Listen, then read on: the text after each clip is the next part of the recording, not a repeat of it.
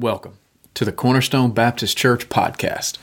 My name is Justin Wheeler. I am the preaching pastor for Cornerstone, and today we are in week 50 of our journey through the Heidelberg Catechism. We are just two more weeks away from completing this. Uh, today it's week 50, and there's only one question again, and that question is question 125. And so, over the last several weeks, we've been working our way through the Lord's Prayer from Matthew 6, 9 through 13, and today we're going to focus in on this particular well known phrase um, Give us this day our daily bread. So, here's the question Question 125 What is the fourth petition uh, the fourth petition in this prayer? And the answer is this Give us this day our daily bread. And that means, Lord, be pleased to provide for all our bodily needs so that we come to know that you are the only source of everything good and that neither our work and worry nor your gifts can do us any good without your blessings. So help us to give up our trust in creatures and to put our trust in you alone. Trust in God alone. This that's what this is all about. That's the heart of this particular part of the Lord's prayer, a trust in God to provide for our basic needs. It's a trust in him to provide the very crumbs of bread that will keep us alive today. And if you think about it, that this is a very desperate prayer for God to take away even the nagging hunger that our bodies feel constantly. Now, this prayer is like a baby crying for milk and being fully dependent upon mother, upon someone outside of him or herself to provide the need. And we've all been hungry before. Um, but how many of us have been truly hungry? I know that some listening have been in that state before. By God's grace alone, we live in a land where food is plentiful and it's fairly cheap. Uh, and aside from the occasional natural da- disaster preparation, there is seldom a time when our gro- grocery store shelves are empty. There's always food nearby. Um, actually, according to the U.S. Department of Agriculture, it is estimated that Americans waste 30 to 40 percent of the food supply of, of America every year. And what that means is that we throw away or allow to go bad 133 billion pounds of food, which costs somewhere in the neighborhood of 161 billion dollars. We throw away an unthinkable amount of food. And if this startles you and you think you might like to change your habits in this regard, I would encourage you to check out usda.gov slash food waste. I was it was intriguing, but it was also surprising to learn those things. But but here's the reality that that shows us is that that we live in a nation of plenty. We live in a place where food is plentiful. It's always nearby, and it's been that way for decades. Which means that most of us, though not all of us, but most of us are not worried about where our next meal is going to come from. Most of us have never had to worry about that. Most of us assume that there will be food on our table, in our pantry, and our refrigerator, and, and we just take this for granted. And therefore, this prayer is confronting that in us. Now, I, I, know that it might be difficult for us to imagine, but I want us to try to put ourselves in the, the, the Israelites' shoes, or sandals, if you will, as they were on their way to Mount Sinai right? They just come out of Egypt. They're wandering in the wilderness, and God is leading them and God is guiding them. And all that they had was the stuff that they packed up on Passover night. They didn't have grocery stores along the way. They didn't have anywhere to get food and water. They had to completely rely on God's daily provision, or they would surely die. And if you can imagine what that was like, then you can begin to grasp the, the heart cry behind this prayer Lord, give us today the daily bread that we need when your eyes open and the hunger already begins to stir in your stomach, it's a cry out to the Lord God, give us what we need today, because what we need is going to come from your hand. And so, this prayer, this prayer for daily bread, is giving voice to a desperate plea within our hearts for God to care for us every day. And it's also a recognition that the daily bread that we need the daily bread that sustains our bodies, actually, it comes ultimately from God's hand and God's hand alone. Even the good things, like food that we have in abundance, can get in the way of our gratitude to God for the blessings of His care over us.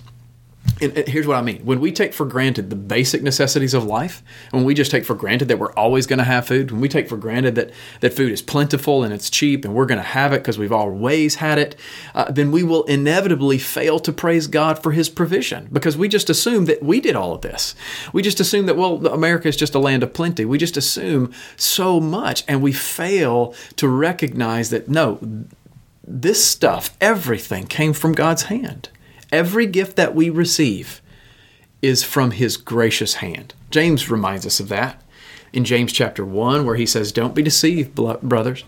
Um, every good gift and every perfect gift is from above. It comes down to us from the Father of lights, with whom there is no variation or shadow due to change. Everything we have is from God, and our gratitude to Him should be constant and sincere. Now, for those of you who don't remember, the Heidelberg Catechism is broken up into three sections. The first section is guilt, it's explaining our sin and our separation from God because of our sin. It, and then it moved into that grace section where the gospel was explained. And, and, and then the last section here is the section on gratitude, right? Guilt, grace, gratitude and this this prayer is really stirring up in us uh, as Americans especially an understanding of how grateful we should be to God for the blessing of his daily provision for us. We should also be crying out to him for it. But our gratitude to him should be constant and it should be sincere. And when we take for granted that this stuff just happens because we're Americans and because we're alive, then we fail to give him the gratitude that he deserves. We fail to praise him the way he deserves to be praised.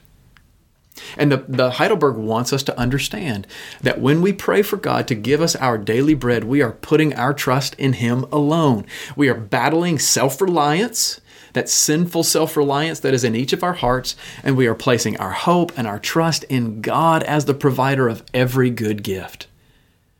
So at no point should we assume that this prayer is a license for us to stop working and simply ask God to give us what we need. That's not the point at all the point is not that you know we should you know not go to work today and then just pray that God would provide for us. No, that's not what God has told us in His Word. In fact, He says that if a man doesn't work, he should not eat. Right. So there's a there's the the spiritual oversight that God provides, but then there's also the practical ways in which He provides for us to get those things. The point of this prayer, though, is to help our hearts grasp the reality that everything we have comes from the Lord. The job that we have, which allows us to buy the food that's at the grocery store, is a gift of God's blessing. The fact that we have grocery stores, not just one, but multiples, and the fact that there are there's food in all of those stores, and that we have the means to buy that food in those stores, all of this, the big picture, all of this is a blessing from God that we don't deserve. We don't deserve it. And so we should be grateful and we should be prayerful. Too often, we fail to pray with sincerity for our daily bread, and this might be a display of our lack of confidence in God's provision and too much confidence in our own ability. Yes, we do work. Yes, we do provide good things for ourselves and our family in that sense. But the whole process of our needs being met is overseen by God. Okay, so I want to go back to that illustration I mentioned earlier about Israel in the wilderness, uh, giving us something of an understanding of the desperation that this prayer entails, because they were in a position where if God didn't provide for them, they, they weren't going to eat and their children weren't going to eat. So that daily prayer of God, give us today our daily bread, it, it was a desperate prayer. But that's not where the story ends with Israel, right? Uh, the story kind of begins there. But if you look in Deuteronomy, uh, you know, uh, 40 years later from that Exodus account, you look in Deuteronomy, Moses is preparing that next generation of people to go into the promised land. And, and they were in a generation of Israelites who had experienced God's daily gift of bread for all of their lives. Um, in fact, they are 40 years removed from that first generation who was disciplined by God. They're 40 years removed. God has been providing for them all of their lives. God has been fighting their battles and all of these different things. And Moses comes in in Deuteronomy chapter 8 and he says, By the way, do not take God's provision for granted. God, he says, God has blessed you as a generation. He's cared for you. He's led you. He's provided for you. He's even helped you win military battles to stay alive. But you will have a tendency to forget all these good things that God has done, and you will take credit for it yourself if you don't remember. And so in Deuteronomy 8, Moses says this He says, Do not forget that the Lord is the one who brought you here. He cared for you, He fed you, He made the clothes on your back hold together and not wear out. So beware lest you say in your heart, My power and my might have gotten me this. You see, this was a real issue for that generation of Israelites. They had had these things all of their lives. So you have you have two pictures here. The, the early Israelites, or I should say, those who were freshly um, delivered from slavery in Egypt, they had this need, this desperate need to cry out to God for daily bread. But then they failed, and then you have a generation, uh, forty years removed, who they've had all these things all their lives, and their issue, their tendency to fail, is going to be in that they take for granted the things that God has given them. So this was a real issue for that generation of Israelites, and it's a real issue for us today. We have a tendency to forget that all of life is in the palm of God's hands. We have a, a, tendency to forget that all that we have comes from Him. We have a tendency to trust in our own ability rather than to confess our desperate need. And so this prayer is an antidote to self reliance. So let's make this our prayer, but also our attitude, right? Lord, give us this day our daily bread. Thank you for joining me today to discuss this aspect of our prayer as Christian people. Next week, we're going to be talking about forgiveness of debts and deliverance from evil. So I hope you will join me again for that discussion as we look at Lord's Day 51 and questions 126 and 127. Now, if you want to learn more about Cornerstone Baptist Church, you can find us online at cornerstonewiley.org. You can follow us on uh, Twitter or Instagram at CBC Wiley. You can find us on Facebook at facebook.com slash cornerstone Wiley. And you can subscribe to this podcast on iTunes or Google Play to stay up to date with all the new content. Thank you so much for listening.